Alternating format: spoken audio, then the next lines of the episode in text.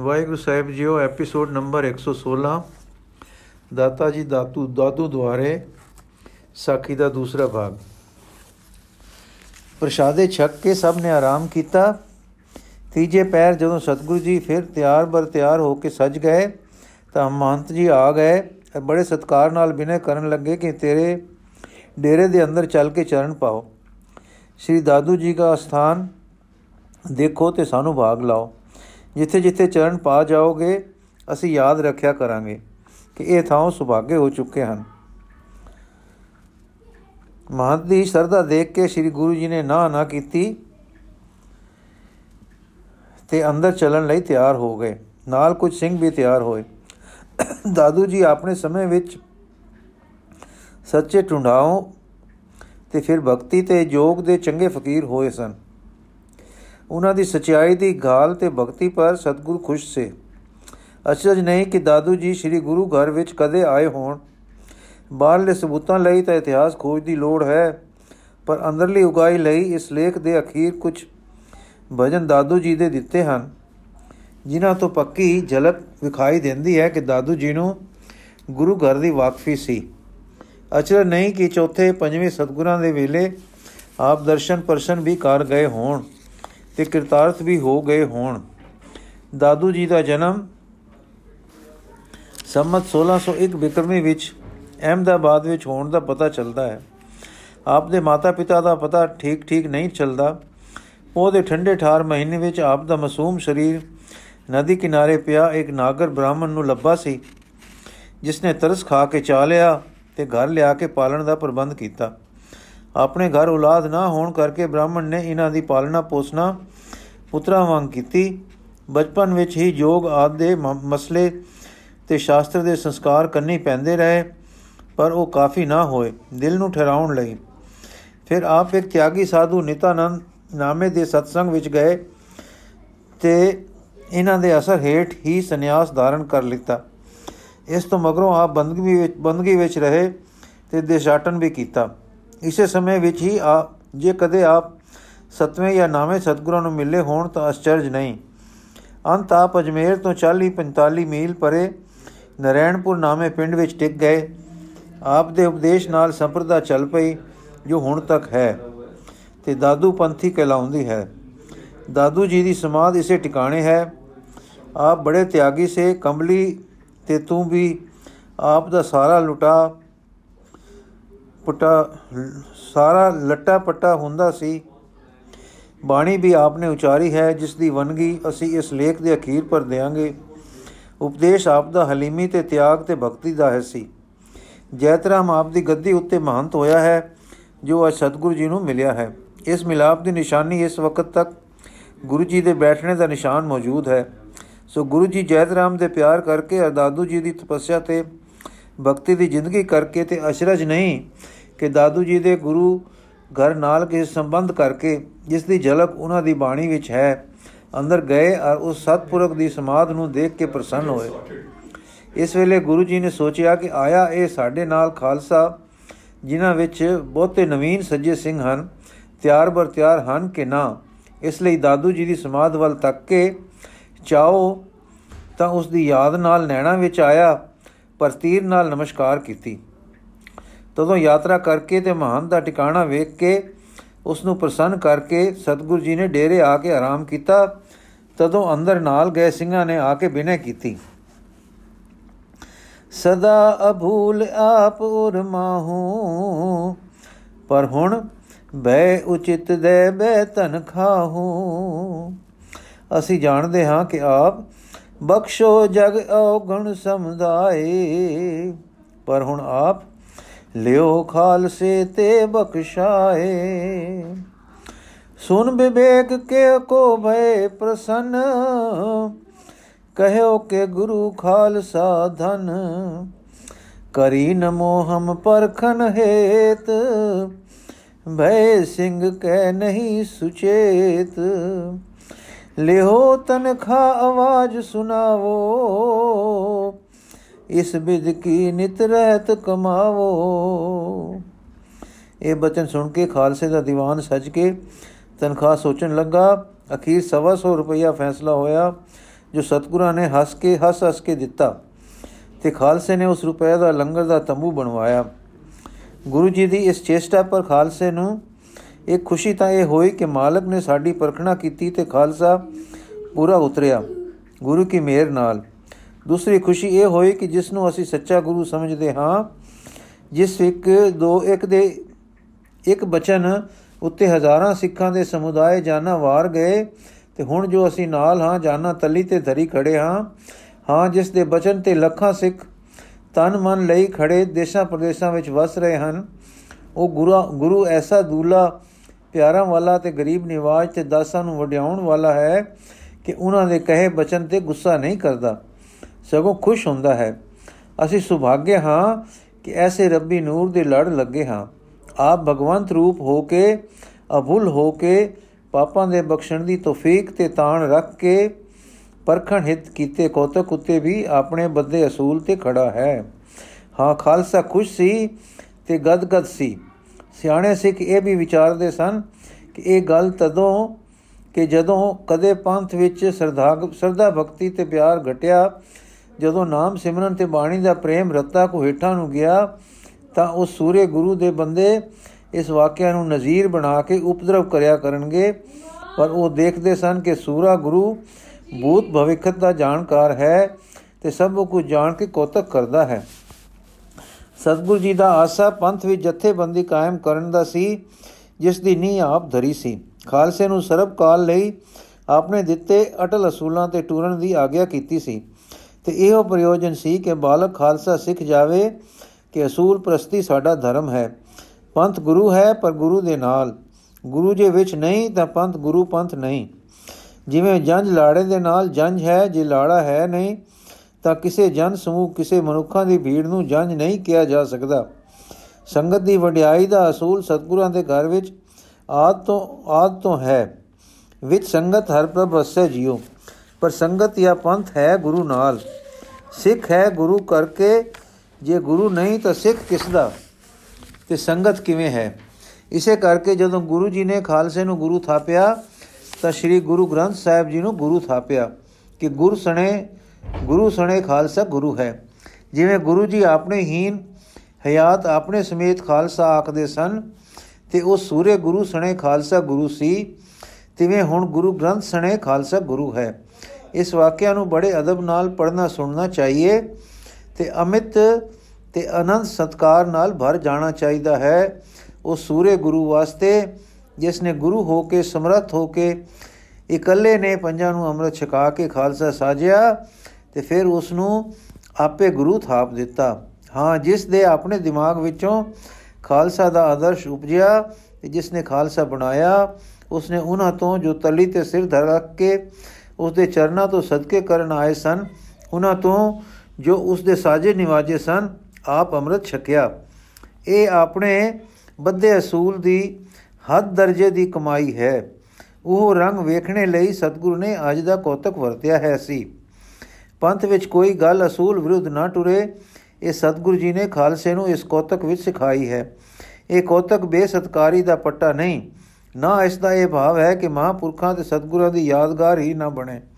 ਅਨੰਦਪੁਰੋਂ ਟੁਰਨ ਵੇਲੇ ਇਸ ਸੂਰੇ ਸਤਿਗੁਰੂ ਜੀ ਨੇ ਅਦੁੱਤੀ ਸਾਕਾ ਵਰਤਾਉਣ ਵਾਲੇ ਗੁਰੂ ਤੇਗ ਬਹਾਦਰ ਜੀ ਦੇ ਅਸਥਾਨ ਦੀ ਸੇਵਾ ਲਈ ਇੱਕ ਸਾਧੂ ਨੂੰ ਥਾਪਿਆ। ਜਾਣਦੇ ਸਨ ਕਿ ਅਨੰਦਪੁਰ ਵਿੱਚ ਲੁੱਟ ਮਚੇਗੀ। ਸਭ ਲੋਕ ਦੌੜ ਜਾਣਗੇ, ਬਰਬਾਦੀ ਤੇ ਉਜਾੜ ਆਵੇਗੀ। ਪਰ ਕਿੰਨੇ ਖਬਰਦਾਰ ਸਨ ਉਸ ਪਵਿੱਤਰ ਸਥਾਨ ਦੀ ਰੱਖਿਆ ਲਈ? ਕਿੰਨੇ ਸੋਚਵਾਨ ਸਨ ਉਸ ਪੰਥ ਵਿੱਚ ਜਾਨ ਭਰ ਦੇਣ ਵਾਲੇ ਪਵਿੱਤਰ ਟਿਕਾਣੇ ਨੂੰ? ਹਰੀ ਕੰਮ, ਹਰੀ ਕਾਇਮ ਰੱਖਣ ਵਾਸਤੇ ਇਹ ਸਾਧੂ ਜਿਸ ਨੂੰ ਥਾਪਿਆ ਸੀ, ਐਸਾ ਬੰਦਗੀ ਵਾਲਾ ਤੇ ਖਾਲਸੇ ਦੀ ਰਹੂ ਰੀਤ ਤੇ ਗੁਰੂ ਕੇ ਅਸੂਲਾਂ ਦਾ ਜਾਣਕਾਰ ਸੀ ਕਿ ਜਦੋਂ ਗੁਰੂ ਜੀ ਦੇ ਆਪਣੇ ਸੰਬੰਧੀਆਂ ਵਿੱਚੋਂ ਇੱਕ ਅਨੰਦਪੁਰ ਵਿੱਚ ਮੁਖੀਆ ਹੋ ਗਿਆ ਤੇ ਗੁਰੂ ਮੰਦਰ ਵਿੱਚ ਗੁਰੂ ਬਣ ਕੇ ਪੁਜਵਾਉਣ ਲੱਗਾ ਤਾਂ ਇਸ ਗੁਰੂ ਦੇ ਬਣਾਏ ਸਾਧੂ ਦਾ ਹੀ ਹਿਆ ਸੀ ਕਿ ਇਸਨੇ ਜਾ ਕੇ ਕਿਹਾ ਕਿ ਇਹ ਅਸੂਲ ਵਿਰੁੱਧ ਹੈ। ਤੁਸੀਂ ਗੁਰੂ ਪਦ ਪਰ ਨਹੀਂ ਥਾਪੇ ਗਏ। ਸੋ ਗੁਰੂ ਗੋਬਿੰਦ ਸਿੰਘ ਜੀ ਦਾ, ਗੁਰੂ ਤੇਗ ਬਹਾਦਰ ਜੀ ਦੇ ਸਥਾਨ ਦੀ ਸਦਾ ਆਬਾਦ ਰਹਿਣ ਦਾ ਫਿਕਰ ਤੇ ਪ੍ਰਬੰਧ ਕਰਨਾ ਦੱਸਦਾ ਹੈ ਕਿ ਆਪ ਦਾ ਤਾਤਪਰਯ ਸਯਾਦਗਾਰਾਂ ਦੇ ਸਥਾਨਾਂ ਨੂੰ ਯਾਦਗਰੀ ਲਈ ਕਾਇਮ ਰੱਖਣਾ ਹੈ ਸੀ। ਗੌਰ ਮੜੀ ਮਠ ਭੂਲ ਨ ਮਾਨੇ। ਦੇ ਸਪਸ ਵਾਕ ਵੀ ਇਸ ਲਈ ਉਚਾਰੇ ਸਨ ਕਿ ਇਹਨਾਂ ਦੀ ਅੰਧ ਪੂਜਾ ਨਾ ਹੋਵੇ। ਫਿਰ ਪਰੰਪਰਾ ਤੋਂ ਪੰਜਵੇਂ ਸਤਗੁਰਾਂ ਤੇ ਹੋਰ ਗੁਰੂ ਸਾਹਿਬਾਂ ਦੇ ਦੇਵਰੇ ਟੁਰੇ ਆਏ ਸਨ, ਜੋ ਕੌਮ ਦੇ ਨੈਣਾ ਅੱਗੇ ਜਿਉਂਦਾ ਇਤਿਹਾਸ ਤੇ ਰੂਹ ਫੂਕ ਦੇਣ ਵਾਲੇ ਚਾਨਣ ਮੁਨਾਰੇ ਬਣ ਕੇ ਕਾਇਮ ਹਨ। ਦੂਸਰੀ ਗੱਲ ਇਹ ਹੈ ਕਿ ਆਪ ਨੂੰ ਤਨਖਾਹ ਲੱਗੀ, ਆਪ ਨੇ ਉਸ ਨੂੰ ਪ੍ਰਵਾਨ ਕਰਨ ਤੋਂ ਇਹ ਭਾਵ ਸੀ ਕਿ ਪੰਥ ਦੇ ਫੈਸਲੇ ਅੱਗੇ ਹਰ ਇੱਕ ਸਿੱਖ ਸਿਰ ਝੁਕਾਵੇ ਇੱਕ ਇੱਕ ਦੀ ਖੁਦੀ ਪੰਥਕ ਜਥੇਬੰਦੀ ਅੱਗੇ ਆਕੀ ਨਾ ਹੋਵੇ ਕਿਉਂਕਿ ਜਥੇਬੰਦੀ ਦਾ ਅਸੂਲ ਇਹੋ ਹੈ ਕਿ ਇੱਕ ਦੀ ਆਵਾਜ਼ ਪਰ ਸਮੂਹ ਦੀ ਆਵਾਜ਼ ਬਲਵਾਨ ਹੋਵੇ। ਹਰ ਇੱਕ ਜੋ ਯੱਕਾ ਯੱਕਾ ਹੈ ਫਰਦ ਹੈ, ਉਹ ਸਮੂਹ ਦੇ ਅੱਗੇ ਝੁਕੇ ਤੇ ਆਪਣੀ ਇਕੱਲੀ ਆਵਾਜ਼ ਨਾਲ ਜਿੱਤ ਤੇ ਹਟ ਕਰਕੇ ਜਥੇਬੰਦੀ ਨੂੰ ਨਾ ਤੋੜੇ। ਮਤਾ ਕੋਈ ਮਾਨਨੀय ਵਿਅਕਤੀ ਕਦੇ ਆਪਣੇ ਸਤਕਾਰ ਜਾਂ ਜਿੱਦ ਵਿੱਚ ਹੋ ਕੇ ਪੰਥ ਅੱਗੇ ਆਕੜ ਕੇ ਧੜੇਬੰਦੀ ਦੀ ਨੀ ਨਹੀਂ ਰੱਖ ਲਵੇ, ਰੱਖ ਦੇਵੇ। ਇਸ ਭੁੱਲ ਤੋਂ ਬਚਾਉਣ ਲਈ ਸਤਿਗੁਰਾਂ ਨੇ ਇਹ ਸਬਕ ਸਿਖਾਇਆ, ਜਦ ਮੈਂ ਆਪਣੇ ਬੱਦੇ ਅਸੂਲ ਦਾ ਸਤਕਾਰ ਕਰਦਾ ਹਾਂ, ਤਾਂ ਹਰ ਸਿੱਖ ਉਸ ਦਾ ਸਤਕਾਰ ਕਰੇ। ਪਰ ਇਸ ਦਾ ਅਰਥ ਇਹ ਵੀ ਨਹੀਂ ਕਿ ਮਾੜੀ ਨੀਅਤ ਨਾਲ ਚਾਰ ਸਰੀਰ ਰਲ ਕੇ ਹਰ ਇੱਕ ਦੇ ਸਤਕਾਰ ਤੇ ਹਮਲਾ ਕਰਨ ਤੇ ਆਪਣੇ ਇਸ ਪਰ ਉਛਾਲ ਦੇ ਮਾੜੇ ਕੰਮ ਨੂੰ ਵੇਹਤ ਦੱਸਣ ਲਈ ਬੇਸਤਕਾਰੀ ਨਾਲ ਇਸ ਸਾਖੀ ਨੂੰ ਪੇਸ਼ ਕਰਨ। ਐਸਾ ਕਰਨਾ ਵੀ ਜੱਥੇ ਬੰਦੇ ਨੂੰ ਸੱਟ ਮਾਰਨੀ ਹੈ। ਕਿਉਂਕਿ ਜਦ ਪੰਥਕ ਫੈਸਲਿਆਂ ਦੀ ਨੀਂਹ ਨਿਰੋਲ, ਅਸੂਲ ਪ੍ਰਸਤੀ ਤੇ ਹਰ ਤਰ੍ਹਾਂ ਦੇ ਜਾਤੀ ਵੈਰ ਵਿਰੋਧ ਤੋਂ ਸਫ਼ਾਈ ਪਰ ਨਾ ਹੋਵੇਗੀ, ਤਾਂ ਜਥੇਬੰਦੀ ਤੋਂ ਵਿਸ਼ਵਾਸ ਘਟਣ ਲੱਗ ਜਾਏਗਾ ਤੇ ਜਥੇਬੰਦੀ ਆਪੇ ਟੁੱਟਣ ਲੱਗ ਜਾਏਗੀ। ਜਥੇਬੰਦੀ ਪਰ ਵਿਸ਼ਵਾਸ ਹੋਣਾ ਇਹੋ ਜਥੇਬੰਦੀ ਦੀ ਤਾਕਤ ਹੈ। ਤੇ ਵਿਸ਼ਵਾਸ ਤਾਂ ਹੁੰਦਾ ਹੈ ਜੇ ਇਸ ਜਥੇਬੰਦੀ ਦੇ ਫਰਜ਼ ਅਸੂਲ ਪ੍ਰਸਤ ਹੋਣ, ਧੜੇਬੰਦੀ ਵਿੱਚ ਨਾ ਪੈਣ ਤੇ ਜਾਤੀ ਗੱਲਾਂ ਨੂੰ ਦਿਲੋਂ ਭੁੱਲ ਕੇ ਨਿਰੋਲ ਪੰਥ ਦੇ ਭਲੇ ਲਈ ਉਹ ਕੁਝ ਕਰਨ ਕਿ ਜੋ ਕੁਝ ਕਰਨਾ ਹਰ ਸਮੇਂ ਆ ਬਣੇ। ਦੂਜੇ ਸਿੱਖ ਮਾਮਲਿਆਂ ਦੇ ਫੈਸਲੇ ਵੇਲੇ ਸਿੱਖੀ ਸਿਦਕ ਵਾਲੇ ਨਾਮ ਤੇ ਬਾਣੀ ਦੇ ਪ੍ਰੇਮੀ ਸਿੱਖ ਧਰਮ ਨੂੰ ਸਮਝਣ ਵਾਲੇ ਰਹਿਣੀ ਕਹਿਣੀ ਦੇ ਸੂਰਿਆਂ ਦੀ ਸ਼ਮੂਲੀਅਤ ਜ਼ਰੂਰੀ ਹੈ। ਨਾ ਵਾਕਫੀ ਵਾਲਾ ਦਿਖਾਵੇ ਦਾ ਸਿੱਖ ਤੇ ਨਾਸਤਕ ਕਿਵੇਂ ਅਸੂਲ ਪ੍ਰਤੀਪਾਦਨ ਕਰ ਸਕਦਾ ਹੈ? ਇਸ ਕਰਕੇ ਸ੍ਰੀ ਗੁਰੂ ਗ੍ਰੰਥ ਸਾਹਿਬ ਜੀ ਦੇ ਸਿਰ ਤੇ ਥਾਪੇ ਹਨ। ਇਸ ਕਰਕੇ ਸ੍ਰੀ ਗੁਰੂ ਗ੍ਰੰਥ ਸਾਹਿਬ ਜੀ ਸਿਰ ਤੇ ਥਾਪੇ ਹਨ। ਸ੍ਰੀ ਗੁਰੂ ਗ੍ਰੰਥ ਸਾਹਿਬ ਜੀ ਨਾਮ ਸਿਮਰਨ ਸਿਖਾ ਸਿਖਾਲਦੇ ਹਨ, ਪ੍ਰੇਮ ਸਿਖਾਲਦੇ ਹਨ ਤੇ ਸੱਚ ਦੀ ਪੈਰਵੀ ਸਿਖਾਲਦੇ ਹਨ ਤੇ ਇਹਨਾਂ ਦੀ ਰੋਸ਼ਨੀ ਵਿੱਚ ਤੁਰਦਾ ਪੰਥ ਗੁਰੂ ਆਦਰਸ਼ਾਂ ਪਰ ਠੀਕ ਤੁਰਦਾ ਹੈ। ਜੇ ਸਿੱਖ ਇਹਨਾਂ ਅਸੂਲਾਂ ਪਰ ਟੁਰਨ ਤਾਂ ਉਹਨਾਂ ਦੀ ਜਥੇਬੰਦੀ ਵਿੱਚ ਕਦੇ ਫੁੱਟ ਤੇ ਧੜੇਬੰਦੀ ਨਹੀਂ ਪੈ ਸਕਦੀ। ਉਹਨਾਂ ਵਿੱਚ ਗੁਰੂ ਆਪ ਵਰਤਦਾ ਹੈ। ਇਥੋਂ ਹੁਣ ਦੱਖਣ ਵੱਲ ਕੂਚ ਦੀ ਤਿਆਰੀ ਹੋਈ। ਪਹਿਲਾ ਦਿਨ ਤੇ ਦੇਰ ਤੱਕ, ਪਹਿਲਾ ਦਿਨ ਤੇ ਦੇਰ ਤੱਕ ਰਾਤ ਨੂੰ ਤੇ ਅੰਮ੍ਰਿਤ ਵੇਲੇ ਟੁਰਦਿਆਂ ਤੱਕ ਦੂਰ ਦੂਰ ਤੋਂ ਸਿੱਖ ਜਿਨ੍ਹਾਂ ਨੂੰ ਖਬਰਾਂ ਪੁੱਜੀਆਂ ਆਉਂਦੇ ਰਹੇ।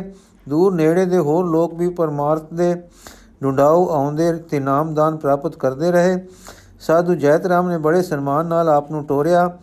ਜਪਦਾ ਹੈ ਕਿ ਆਪ ਦਾ ਪ੍ਰੇਮ ਬੜਾ ਅਧਿਕ ਹੋ ਗਿਆ ਸੀ, ਕਿਉਂਕਿ ਜਦੋਂ ਸ੍ਰੀ ਸਤਗੁਰੂ ਜੀ ਮੁੜ ਦੱਖਣ ਤੋਂ ਆਏ ਤੇ ਟਿੱਕੇ ਬੁਰਹਾਨਪੁਰ ਗਏ ਹਨ ਤੇ ਜੋਗੀ ਜੀਵਨ ਦਾਸ ਦੀ ਭਾਵਨਾ ਪੂਰਨ ਕੀਤੀ ਹੈ, ਤਦੋਂ ਜੈਤਰਾਮ ਮਹੰਤ ਉੱਥੇ ਵੀ ਪੁੱਜਾ ਹੈ ਤੇ ਸਤਗੁਰੂ ਜੀ ਦੇ ਦਰਸ਼ਨ ਮੇਲੇ ਕਰਕੇ ਫੇਰ ਨਿਹਾਲ ਹੋਇਆ ਹੈ। ਉੱਥੇ ਜਦ ਮਹੰਤ ਜੀ ਨੂੰ ਪਤਾ ਲੱਗਾ ਕਿ ਗੁਰੂ ਜੀ ਦੱਖਣ ਜਾ ਰਹੇ ਹਨ ਤੇ ਗੋਦਾਵਰੀ ਦੇ ਤੱਟ ਕਿਤੇ ਟਿਕਣਗੇ, ਤਾਂ ਬੰਦੇ ਦੀ ਕਥਾ ਇਸਨੇ ਸਤਗੁਰੂ ਜੀ ਨੂੰ ਸੁਣਾ ਕੇ ਵਰਜਿਆ ਸੀ ਕਿ ਆਪ ਨੇ ਉਧਰ ਨਾ ਜਾਣਾ ਕਿਉਂਕਿ ਉਹ ਚੇਟਕੀ ਫਕੀਰ ਹੈ ਔਰ ਆਪਣੇ ਵੀਰਾਂ ਵੀਰਾਂ ਦੁਆਰਾ ਸਾਧਾ ਸੰਤਾਂ ਦਾ ਅਪਮਾਨ ਕਰਦਾ ਹੈ। ਜੈਤਰਾਮ ਜੀ ਨੇ ਆਪਣੀ ਹੱਡ ਬੀਤੀ ਵੀ ਸੁਣਾਈ ਸੀ ਕਿ ਪਲੰਗ ਤੋਂ ਪਹਿਲਾਂ ਪਲੰਗ ਤੇ ਪਹਿਲਾਂ ਮੈਨੂੰ ਬਿਠਾ ਕੇ ਫਿਰ ਉਲਟਵਾ ਮਾਰਿਆ ਉਲਟਵਾ ਮਾਰਿਆ। ਸਤਗੁਰਾਂ ਨੇ ਸੁਣ ਕੇ ਆਖਿਆ ਸੀ ਕਿ ਜੈਤਰਾਮ ਜੀ, ਇਹੋ ਜਿਹੇ ਆਦਮੀਆਂ ਨੂੰ ਸਾਧਨਾ ਦਾ ਸਾਡਾ ਮੁੱਖ ਧਰਮ ਹੈ। ਅਸੀਂ ਉਸ ਦੇ ਮਨ ਮਠ ਜ਼ਰੂਰ ਜਾਵਾਂਗੇ ਤੇ ਉਸ ਨੂੰ ਬੰਦਾ ਬਣਾਵਾਂਗੇ। ਤੁਸੀਂ ਫਿਕਰ ਨਾ ਕਰੋ ਸਾਡੇ ਸੀਸ ਉੱਤੇ ਅਕਾਲ ਪੁਰਖ ਦਾ ਹੱਥ ਹੈ। ਅਕਾਲ ਪੁਰਖ ਦੀ ਸ਼ਕਤੀ ਉਸ ਨੂੰ ਜ਼ੇਰ ਕਰੇਗੀ ਤੇ ਉਹ ਸੇਵਾ ਕਰੇਗਾ। ਤਵਾਰੀ ਖਾਲਸਾ ਵਿੱਚ ਤਾਂ ਲਿਖਿਆ ਹੈ, ਗੁਰੂ ਜੀ ਨੇ ਇਹ ਵੀ ਆਖਿਆ ਸੀ ਕਿ ਤੁਸੀਂ ਕੋਈ ਸਾਧੂ ਆਪਣਾ ਨਾਲ ਗੱਲੋ ਜੋ ਉੱਥੇ ਵਰਤਣ ਵਾਲੇ ਕੋਤਕ ਨੂੰ ਤੱਕੇ ਤੇ ਫਿਰ ਆਪ ਨੂੰ ਆ ਕੇ ਦੱਸੇ ਕਿ ਉਹ ਬੰਦਾ ਬਣ ਗਿਆ ਹੈ ਤੇ ਸੇਵਾ ਵਿੱਚ ਲੱਗ ਪਿਆ ਹੈ। ਤਾਂ ਜੋ ਆਪ ਦਾ ਫਿਕਰ ਦੂਰ ਹੋਵੇ ਤੇ ਵਾਹਿਗੁਰੂ ਜੀ ਦੀ ਸ਼ਕਤੀ ਵਿਖਾਈ ਦਿਖਾਈ ਦੇਵੇ ਕਿ ਉਹ ਆਪਣੇ ਕੰਮ ਕਿਕੂ ਸਿਰੇ ਚਾੜਦਾ ਹੈ। ਸੋ ਜੈਤਰਾਮ ਜੀ ਨੂੰ ਪਿਆਰ ਕਰਕੇ ਉਸ ਦੇ ਭਜਨ ਬੰਦਗੀ ਵਾਲੇ ਮਨ ਨੂੰ ਰਸਿਆ ਬਣਾ ਕੇ ਸ੍ਰੀ ਸਤਗੁਰੂ ਜੀ ਉਪਕਾਰੀ ਵਾਯੂ ਵਾਂਗੂ ਅੱਗੇ ਟੁਰ ਪਏ ਤੇ ਅਸਾਂ ਲਈ ਇਹ ਉਪਦੇਸ਼ ਦੇ ਗਏ ਕਿ ਸਦਾ ਜੀਵਨ ਨੂੰ ਸੱਚ ਪਰ ਟਿਕਾਓ ਤੇ ਅਸੂਲ ਪਰ ਖੜੇ ਹੋ ਕੇ ਬਨਾਵਟਾਂ ਤੋਂ ਬਚਣ ਦੇ ਯਤਨ ਵਿੱਚ ਤੇ ਨਾਮ ਪ੍ਰੇਮ ਵਿੱਚ ਰਹੋ। ਕੁਝ ਭਜਨ ਦਾਦੂ ਜੀ ਦੀ ਬਾਣੀ ਦੇ ਅਸੀਂ ਅੱਗੇ ਦਿੰਦੇ ਹਾਂ। ਇਹਨਾਂ ਪ੍ਰਯੋਜਨ ਇਹ ਹੈ ਕਿ ਇਹਨਾਂ ਵਿੱਚ ਗੁਰਬਾਣੀ ਦੀ ਝਲਕ ਹੈ, ਗੁਰੂ ਆਦਰਸ਼ਾਂ ਦੀ ਖੁਸ਼ਬੂ ਹੈ। ਜਾਪਦਾ ਹੈ ਕਿ ਆਪ ਸਤਗੁਰਾਂ ਨੂੰ ਮਿਲੇ ਹੋਸਣ ਔਰ ਕੋਈ ਸੁਖ ਸੰਜੋਗ ਪ੍ਰਾਪਤ ਕੀਤਾ ਹੋਸੀ ਤੇ ਗੁਰਬਾਣੀ ਦੀ ਵਾਕਫੀ ਪਾਈ ਹੈ ਸੀ। ਦਾਦੂ ਜੀ ਅਹਮਦਾਬਾਦ ਵਿੱਚ ਜਨਮੇ ਤੇ ਹਿੰਦੂ ਸੰਤਾਨ ਦੇ ਹੀ ਹਿੰਦੁਸਤਾਨ ਦੇ ਹੀ ਰਹਿਣ ਵਾਲੇ ਸੇ, ਪਰ ਬਾਣੀ ਵਿੱਚ ਪੰਜਾਬੀ ਦੇ ਪਦ ਆਏ ਹਨ, ਬਲਕਿ ਪਹਿਰੇ ਪੰਜਾਬੀ ਵਿੱਚ ਹੀ ਹਨ, ਜੋ ਦੱਸਦੇ ਹਨ ਕਿ ਪੰਜਾਬ ਵਿੱਚ ਜ਼ਰੂਰ ਆਏ ਤੇ ਰਹੇ ਹੋਣਗੇ। ਪੰਜਾਬ ਵਿੱਚ ਆ ਕੇ ਰਹਿ ਕੇ ਗੁਰੂ ਸਾਹਿਬਾਂ ਦੇ ਦਰਸ਼ਨ ਮੇਲੇ ਹੋਣੇ ਬਹੁਤ ਹੀ ਸੰਭਵ ਤੇ ਹੋਣ ਵਾਲੀ ਗੱਲ ਹੈ। ਜੇ ਕੋਈ ਸੱਜਣ ਆਪ ਦੇ ਜੀਵਨ ਬਾਬਤ ਜਾਂ ਗੁਰੂ ਘਰ ਨਾਲ ਮੇਲ ਹੋਣ ਬਾਬਤ ਇਤਿਹਾਸਕ ਰੋਸ਼ਨੀ ਪਾ ਸਕੇ, ਤਾਂ ਬਹੁ ਉਪਕਾਰ ਹੈ। ਆਰਤੀ, ਰਾਗ ਧਨਾਸਰੀ, ਨਿਰੰਕਾਰ ਤੇਰੀ ਆਰਤੀ ਏ, ਅਨੰਤ ਭਵਨ ਕੇ ਰਾਏ ਸਰਮ ਨਿਰੰਤਰ ਰਵ ਰਹੇ, ਮਹਿਮਾ ਕਈ ਨ ਜਾਏ ਰਹਾਓ ਸੁਰ ਨਰ ਸਭ ਸੇਵਾ ਕਰੈ, ਬ੍ਰਹਮਾ, ਵਿਸ਼ਨ ਮਹੇਸ਼ ਦੇਵ ਤੁਮਾਰਾ ਬੇਵ ਨ ਜਾਣੇ ਪਾਰ ਨ ਪਾਵੈ ਸੇਸ। ਚੰਦ ਸੂਰ ਆਰਤੀ ਕਰੈ, ਨਮੋ ਨਿਰੰਜਨ ਦੇਵ। ਧਰਨ ਪਵਨ ਆਕਾਸ਼ ਰਾਧੇ ਸਭੈ ਤੁਮਾਰੀ ਸੇ ਸਕਲ ਭਵਨ ਸੇਵਾ ਕਰੈ, ਮੁਨ ਅਰਸਿਦ ਸਮਾਦ। ਦੀਨ ਲੀਨ ਹੈ ਰਹੇ ਵੈ ਰਹੇ ਸੰਤ ਜਨ ਅਵਗਤ ਕੇ ਅਗਾਧ। ਜੈ ਜੈ ਜੀਵਨ ਰਾਮ ਹਮਾਰੀ, ਭਗਤ ਕਰੈ ਲਿਵ ਲਾਏ। ਨਿਰੰਕਾਰ ਤੇਰੀ ਆਰਤੀ ਕੀਜੈ, ਦਾਦੂ ਬਲ ਬਲ ਜਾਏ। ਆਦ ਪਾਤਸ਼ਾਹੀ ਜੀ ਦੀ ਆਰਤੀ ਰਾਗ ਦਨਾਸਰੀ ਵਿੱਚ ਹੈ, ਇਹ ਵੀ ਦਨਾਸਰੀ ਵਿੱਚ ਹੈ। ਖਿਆਲ ਚੰਦ ਸੂਰਜ ਪਵਨ ਵੱਲੋਂ ਆਰਤੀ ਹੋਣ ਦੇ ਉਸ ਨਾਲ ਮਿਲਦੇ ਹਨ। ਪਦ ਲਿਵ ਲਾਏ ਖਾਸ ਧਿਆਨ ਯੋਗ ਹੈ। ਫਿਰ ਹਿੰਦੀ ਸੰਸਕ੍ਰਿਤ ਵਾਲੇ ਪਦ ਨਿਰਾਕਾਰ ਵਰਤਦੇ ਹਨ। ਨਿਰੰਕਾਰ ਪੰਜਾਬੀ ਦਾ, ਪੰਜਾਬ ਦਾ ਵਰਤਾਰਾ ਹੈ। ਆਦ ਪਾਤਸ਼ਾਹ ਨੇ ਪਾਤਸ਼ਾਹੀ ਨੇ ਵਰਤਿਆ ਹੈ। ਪਹਿਰੇ ਸ਼੍ਰੀ ਰਾਗ। ਪਹਿਲੇ ਪਹਿਰੇ ਰਹਿਣ ਦੇ ਬਣ ਜਾਰਿਆ ਮਿੱਤਰਾ ਤੂੰ ਆਇਆ ਇਹ ਸੰਸਾਰ ਵੇ। ਮਾਇਆ ਦਰਸ ਪੀਵਣ ਲਗਾ ਵਿਸਰਿਆ ਸਿਰਜਣਹਾਰ ਵੇ। ਸਿਰਜਣਹਾਰ ਵਿਸਾਰਣ ਕੀਆ ਮਾਤ ਪਿਤਾ ਕੁਲ ਨਾਰ ਵੇ। ਝੂਠੀ ਮਾਇਆ ਆਪ ਬੰਧਾਇਆ ਚੇਤੇ ਨਹੀਂ ਗਵਾਰ ਰੇ। ਗਵਾਰ ਵੇ, ਗਵਾਰ ਨ ਚੇਤੇ ਔਗਣ ਕੇਤੇ ਬੰਧਿਆ ਸਭ ਪਰਿਵਾਰ ਵੇ। ਦਾਦੂ ਦਾਸ ਕਹੇ ਵਣ ਜਾਰਿਆ ਤੂੰ ਆਇਆ ਇਸ ਸੰਸਾਰ ਵੇ। ਦੂਜਾ, ਦੂਜੇ ਪਹਿਰੇ ਰਹਿਣ ਦੇ ਵਣ ਜਾਰਿਆ ਮਿੱਤਰਾ ਤੂੰ ਰਤਾ ਤਰੁਣੀ ਨਾਲ ਵੇ। ਮਾਇਆ ਮੋਹ ਫਿਰੇ ਮਤਵਾਲਾ ਰਾਮ ਨ ਸਕਿਆ ਸੰਭਾਲ ਵੇ। ਰਾਮ ਨ ਸੰਭਾਰੇ ਰਤਾ ਨਾਰੇ ਅੰਧ ਨ ਸੂਝੇ ਕਾਲ ਵੇ। ਹਰ ਨਾਇ ਧਿਆਇਆ ਜਨਮ ਗਵਾਇਆ, ਦੇ ਦਿਸ ਫੂਟੇ ਤਾਲ ਵੇ। ਦੇ ਦਿਸ ਫੂਟਾ, ਨੀਰ ਨਿਕੂਟਾ ਲੇਖਾ ਦੇਵਨ ਸਾਲ ਵੇ। ਦਾਦੂ ਦਾਸ ਕਹਿ ਵਣ ਜਾਰਿਆ, ਤੂੰ ਰਤਾ ਤਰੁਣੀ ਨਾਲ ਵੇ। ਤੀਜਾ, ਤੀਜੇ ਪੈਰੇ ਰਹਿਣ ਦੇ ਵਣ ਜਾਰਿਆ, ਮਿੱਤਰਾ, ਤੈ ਬਹੁਤ ਉਠਾਇਆ ਭਾਰ ਵੇ। ਜੋ ਮਨ ਬਾਇਆ ਸੋ ਕਰ ਆਇਆ, ਨਾ ਕੁਝ ਕੀਆ ਵਿਚਾਰ ਵੇ। ਵਿਚਾਰ ਨ ਕੀਆ, ਨਾਮ ਨ ਲਿਆ, ਕਿਉ ਕਰ ਲੰਗੇ ਪਾਰ ਵੇ। ਪਾਰ ਨ ਪਾਵੇ ਫਿਰ ਪੁਛਤਾਵੇ, ਡੂਬਣ ਲਗਾ ਭਾਰ ਵੇ, ਡੂਬਣ ਲੱਗਾ ਬੇੜਾ ਭੱਗਾ। ਹਾਥ ਨ ਆਇਆ ਸਾਰ ਵੇ, ਦਾਦੂ ਦਾਸ ਕਹਿਵਣ ਜਾਰਿਆ ਤੇ ਬਹੁਤ ਉਠਾਇਆ ਭਾਰ ਵੇ। ਚੌਥਾ, ਚੌਥੇ ਪਹਿਰੇ ਰਹਿਣ ਦੇ ਵਣ ਜਾਰਿਆ, ਮਿੱਤਰਾ ਤੂੰ ਪੱਕਾ ਹੋਇਆ ਪੀਰ ਵੇ। ਜੋ ਅਨ ਹੋਇਆ ਜਰਾ ਵਿਆਪੀ, ਨਾਹੀ ਸੁਧ ਸਰੀਰ ਹੈ ਜੋ ਬਨ ਹੋ, ਜੋ ਬਨ ਗਿਆ ਜਰਾ ਵਿਆਪੀ ਜੋ ਬਨ ਗਿਆ ਜਰਾ ਵਿਆਪੀ ਨਾਹੀ ਸੁਧ ਸਰੀਰ ਵੇ। ਸੁਧ ਨ ਪਾਈ ਰਹਿਣ ਗਵਾਈ ਨੈਨੋ ਆਇਆ ਨੀਰ ਵੇ। ਭੋਜਲ ਬੇੜਾ ਡੁੱਬਣ ਲੱਗਾ ਕੋਈ ਨ ਬੰਦੇ ਧੀਰ ਵੇ। ਕੋਈ ਧੀਰ ਨ ਬੰਦੇ ਜਮ ਕੇ ਫੰਦੇ ਕਿਉ ਕਰ ਲੰਗੇ ਤੀਰ ਵੇ। ਦਾਦੂ ਦਾਸ ਕਹੇ ਵਣ ਜਾ ਰਿਆ ਤੂੰ ਪੱਕਾ ਹੋਇਆ ਪੀਰ ਵੇ। ਆਦ ਪਾਤਸ਼ਾਹੀ ਸ੍ਰੀ ਗੁਰੂ ਨਾਨਕ ਦੇਵ ਜੀ ਨੇ ਸ੍ਰੀ ਰਾਗ ਵਿੱਚ ਪਹਿਰੇ ਉਚਾਰਨ ਕੀਤੇ ਹਨ। ਦਾਦੂ ਜੀ ਨੇ ਵੀ ਸ੍ਰੀ ਰਾਗ ਹੀ ਪਹਿਰੇ ਉਚਾਰਨ ਵਾਸਤੇ ਲੀਤਾ ਹੈ। ਗੁਰੂ ਜੀ ਨੇ ਵਣਜਾਰੇ ਦੇ ਪੁੱਤ ਮਰਨ ਪ੍ਰਥਾਏ ਇਹ ਸ਼ਬਦ ਉਚਾਰਿਆ ਸੀ। ਦਾਦੂ ਜੀ ਨੇ ਵੀ ਸੰਬੰਧ, ਸੰਬੋਧਨ ਵਣਜਾਰੇ ਦਾ ਹੀ ਲੈ ਲਿੱਤਾ ਹੈ। ਉੱਥੇ ਵੀ ਪਦ ਵਣਜਾਰਿਆ ਮਿੱਤਰਾ ਹੈ, ਇੱਥੇ ਵੀ ਪਦ ਵਣਜਾਰਿਆ ਮਿੱਤਰਾ ਹੀ ਵਰਤਿਆ ਹੈ। ਗੁਰੂ ਨਾਨਕ ਦੇਵ ਜੀ ਦੀ ਬੋਲੀ ਪੰਜਾਬੀ ਹੈ, ਇੱਥੇ ਵੀ ਪੰਜਾਬੀ ਵਰਤੀ ਗਈ ਹੈ। ਚਾਹੋ ਸ਼੍ਰੀ ਦਾਦੂ ਜੀ ਪੰਜਾਬੀ ਨਹੀਂ ਸਨ, ਇਥੋਂ ਹੀ ਪੱਕਾ ਅਨੁਮਾਨ ਹੁੰਦਾ ਹੈ ਕਿ ਆਪ ਨਾ ਕੇਵਲ ਪੰਜਾਬ ਵਿੱਚ ਆਏ, ਸਗੋਂ ਪੰਜਾਬ ਵਿੱਚ ਇਤਨਾ ਚਿਰ ਰਹੇ ਕਿ ਇਥੋਂ ਦੀ ਬੋਲੀ ਵਿੱਚ ਕਵਿਤਾ ਰਚਣ ਲੱਗ ਪਏ। ਫਿਰ ਪਹਿਰੇ ਲਿਖਣ ਤੇ ਸ਼੍ਰੀ ਰਾਗ ਵਿੱਚ ਲਿਖਣ, ਲਿਖਣੇ ਤੇ 6 6 ਤੁਕੇ ਬੰਦ ਗੁਰਬਾਣੀ ਦੇ ਪਹਿਰਿਆਂ ਵਾਂਗੂ ਲਿਖਣੇ, ਇੱਕ ਤੁਕ ਨੂੰ ਪਲਟਾ ਦੇਣਾ, ਉਸੇ ਤਰ੍ਹਾਂ ਚੌਹਾਂ ਪਹਿਰਿਆਂ ਵਿੱਚ ਗੁਰਬਾਣੀ ਵਾਂਗ ਚਾਰ ਅਵਸਥਾ ਲਿਖਣੀਆਂ, ਬਿਨਾਂ ਗੁਰਬਾਣੀ ਦੇ ਪਹਿਰਿਆਂ ਨਾਲ ਪੂਰੀ ਵਾਕਫੀ ਦੇ ਹੋ ਨਹੀਂ ਸਕਦਾ। ਇਸ ਲਈ ਇਹ ਅਨੁਮਾਨ ਕਰਨਾ ਕਿ ਦਾਦੂ ਜੀ ਨੇ ਗੁਰਬਾਣੀ ਦੇ ਚਸ਼ਮੇ ਤੋਂ ਅੰਮ੍ਰਿਤ ਪੀਤਾ ਸੀ, ਸੱਚ ਤੋਂ ਦੂਰ ਨਹੀਂ ਹੋਵੇਗਾ। ਰਾਗ ਟੋਡੀ ਕਾਫੀ। ਨਾਉ ਰੇ ਨਾਉ ਰੇ ਨਾਉ ਰੇ, ਸਗਲ ਸਿਰੋਮਣ ਨਾਉ ਰੇ, ਮੈਂ ਬਲਿਹਾਰੀ ਜਾਉ ਰੇ ਰਹਾਉ। ਦੂਤਰ ਤਾਰੇ ਪਾਰ ਉਤਾਰੇ, ਨਰਕ ਨਿਵਾਰੇ ਨਾਉ ਰੇ। ਤਾਰਨ ਹਾਰਾ ਭੋਜਲ ਪਾਰਾ, ਨਿਰਮਲ ਸਾਚਾ ਨਾਉ ਰੇ। ਨੂਰ ਦਿਖਾਵੇ, ਤੇਜ ਮਿਲਾਵੇ, ਜੋਤ ਜਗਾਵੇ ਨਾਉ ਰੇ। ਸਭ ਸੁਖ ਦਾਤਾ, ਅੰਮ੍ਰਿਤ ਰਾਤਾ ਦਾਦੂ ਮਾਤਾ ਨਾਉ ਰੇ।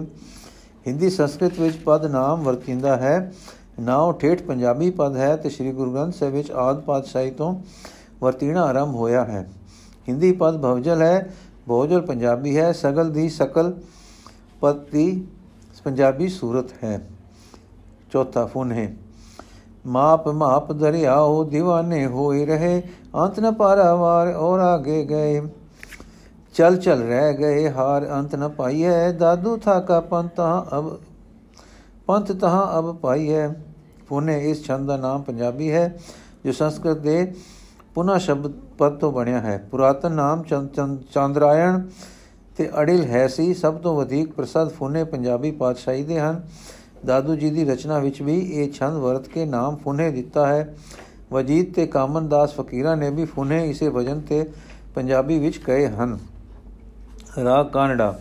ਆਓ ਵੇ ਸੱਜਣ ਆਓ, ਸਿਰ ਪਰ ਸਿਰ ਪਰ ਧਰ ਪਾਓ ਵੇ ਸੱਜਣ ਆਓ। ਜਾਨੀ ਮੈਂਡਾ ਜਿੰਦ, ਸਾਡੇ ਤੂੰ ਰਾਵੇ ਦਰ ਆਵੇ ਰਹਾਓ ਇਥਾ ਉਥਾ ਜਿਥਾ ਕੀਤਾ ਹੋ ਜੀਵਾ ਤੁਝ ਨਾਲ ਵੇ। ਮੀਆਂ ਮੈਂਡਾ ਆਓ, ਸਾਡੇ ਤੂੰ ਲਾਲੋ ਸਿਰ ਲਾਲ ਵੇ। ਤਨ ਡੇਵਾ, ਉਹ ਮਨ ਵੀ ਡੇਵਾ ਡੇਵਾ ਪਿੰਡ ਪ੍ਰਾਨ ਵੇ। ਸੱਚਾ ਸਾਈ ਮਿਲੀ ਥਾਈ ਜਿੰਦ ਕਰਾਂ ਕੁਰਬਾਨ ਵੇ। ਤੂੰ ਪਾਕੋ ਸਿਰ ਪਾਕ ਵੇ ਸੱਜਣ, ਤੂੰ ਖੂਬੋ ਸਿਰ ਖਾਓ ਖੂਬ। ਦਾਦੂ ਭਾਵੇ ਸੱਜਣ ਆਵੇ, ਤੂੰ ਮਿੱਠਾ ਮਹਿਬੂਬ ਵੇ। ਇਹ ਠੇਠ ਪੰਜਾਬੀ ਹੈ ਸਗੋਂ ਇਸ ਪਦ ਵਿੱਚ ਇਸ ਪਦ ਇਥਾਂ ਉਥਾਂ ਮੈਡਾ ਡੇਵਾ ਇਥਾਈ ਲੈਂਦਾ ਪੰਜਾਬੀ ਦੇ ਹਨ। ਰਾਗ ਕਿਦਾਰਾ, ਹਮਾਰੇ ਤੁਮ ਹੀ ਹੋ ਰਖਵਾ ਰਖਪਾਲ, ਤੁਮ ਬਿਨ ਔਰ ਨਹੀਂ ਕੋ ਮੇਰੇ। ਬਹੁਤ ਦੁਖ ਮੇਟਣ ਹਾਰ ਰਹਾ, ਬਹਿਰੀ ਪੰਜ ਨਿਮਕ ਨਹੀਂ ਨਿਆਰੇ, ਰੋਕ ਰਹੇ ਹਮ ਜਮਕਾਲ।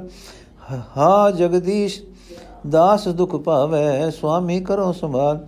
ਤੁਮ ਬਿਨ ਰਾਮ ਦਹਿ, ਇਹ ਸੰਦੂਦਰ, ਦਸੋ ਦਿਸ਼ਾ ਸਭ ਸਭ ਸਾਲ। ਦੇਖ ਦੀਨ ਦੁਖੀ ਕਿਉ ਕੀ ਜੈ ਤੁਮ ਹੋ ਦੀਨ ਦਿਆਲ? ਨਿਰਭਉ ਨਾਉ ਹੇਤ ਹਰ ਦੀ ਜੈ ਦਰਸ਼ਨ ਪਰਸਨ ਲਾਲ। ਦਾਦੂ ਦੀਨ ਲੀਨ ਕਰ ਲਈ ਜੈ ਮੋਟੋ ਸਵੈ ਜੰਜਾਲ। ਪਦ ਨਿਰਭਉ ਤੇ ਨਾਉ ਹੇਠ ਪੰਜਾਬੀ ਤੇ ਗੁਰੂ ਨਾਨਕ ਦੇਵ ਜੀ ਨੇ ਵਰਤੇ ਹਨ। ਹੇਤ ਹੇਤ ਪਦ ਵੀ ਪੰਜਾਬੀ ਰੂਪ ਹੈ। ਹਿਤ ਦਾ ਤੇ ਗੁਰਬਾਣੀ ਵਿੱਚ ਹੈ। ਸੋ ਉੱਪਰ ਦਿੱਤੀਆਂ ਵਨਕੀਆਂ ਤੋਂ ਅੰਦਰਲੀ ਉਗਾਈ ਮਿਲਦੀ ਹੈ ਕਿ ਸ੍ਰੀ ਦਾਦੂ ਜੀ ਪੰਜਾਬੀ ਵਿੱਚ ਲਿਖ ਸਕਣ ਵਾਲੇ ਗੁਰਬਾਣੀ ਦੇ ਵਾਕਫ ਗੁਰਬਾਣੀ ਦੀ ਉੱਚ ਖਿਆਲੀ ਤੋਂ ਜਾਣਕਾਰ ਤੇ ਲਾਭ ਉਠਾਏ ਹੋਏ ਸੱਜਣ ਸਨ। ਗੁਰੂ ਘਰ ਨਾਲ ਆਪ ਦਾ ਚੰਗਾ ਤਲਕ ਪਿਆ ਹੋਣਾ ਸੋਹਣਾ ਅਨੁਮਾਨ ਹੋ ਰਿਹਾ ਹੈ। ਦਸਵੇਂ ਗੁਰੂ ਜੀ ਮਹੰਤਪੁਰ, ਮਿਹਰ ਦਾ ਕਾਰਨ ਇਹ ਹੋ ਸਕਦਾ ਹੈ ਮਹੰਤ ਪਰ ਮਿਹਰ ਦਾ ਕਾਰਨ ਇਹ ਹੋ ਸਕਦਾ ਹੈ ਤੇ ਮਹੰਤ ਜੈਤਰਾਮ ਜੀ ਦਾ ਪ੍ਰੇਮ ਤੇ ਸਤਕਾਰ ਦਾ ਕਾਰਨ ਵੀ ਇਹੀ ਹੋਵੇ ਤਾਂ ਸੱਚ ਤੋਂ ਦੂਰ ਨਹੀਂ ਸਮਝਣਾ ਚਾਹੀਏ। ਚਾਕੀ ਸਮਾਪਤ ਹੋਈ ਜੀ। ਵਾਹਿਗੁਰੂ ਜੀ ਕਾ ਖਾਲਸਾ, ਵਾਹਿਗੁਰੂ ਜੀ ਕੀ ਫਤਿਹ।